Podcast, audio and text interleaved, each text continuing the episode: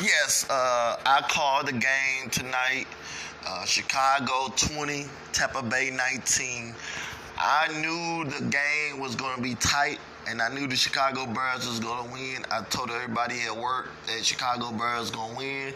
I won a bet, and that was the game. So I want to thank everybody for coming out to the uh, food and eating and everything, and and people order a lot of chicken wings, a lot of mozzarellas, and a lot of shrimp. Uh, thanks for coming out and, and, ordering food. And hey, our food is real cheap. You know, for three bucks you get mozzarellas. For three bucks you get shrimp and uh, French fries.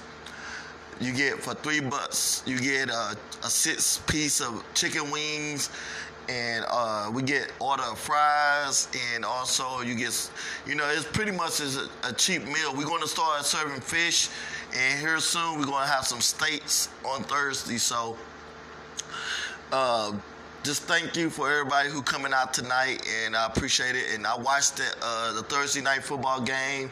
Chicago Bears beat the Tampa Bay Buccaneers, 20 to 19. It was a good game. It was close and uh, I called it, and I won a bet, and so uh, appreciate that, and uh, look forward to me this weekend. We're gonna have a wedding. I'm gonna have another wedding. I'm doing live again. We got another wedding coming up. Also, uh, look forward to uh, Sunday and Monday night. We're going to do a little bash uh, at our sports bar. You know, it's it's basically Sunday and Monday night.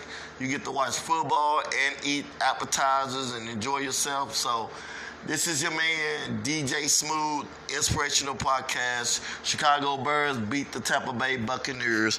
Make sure you take care of yourself and take care of others.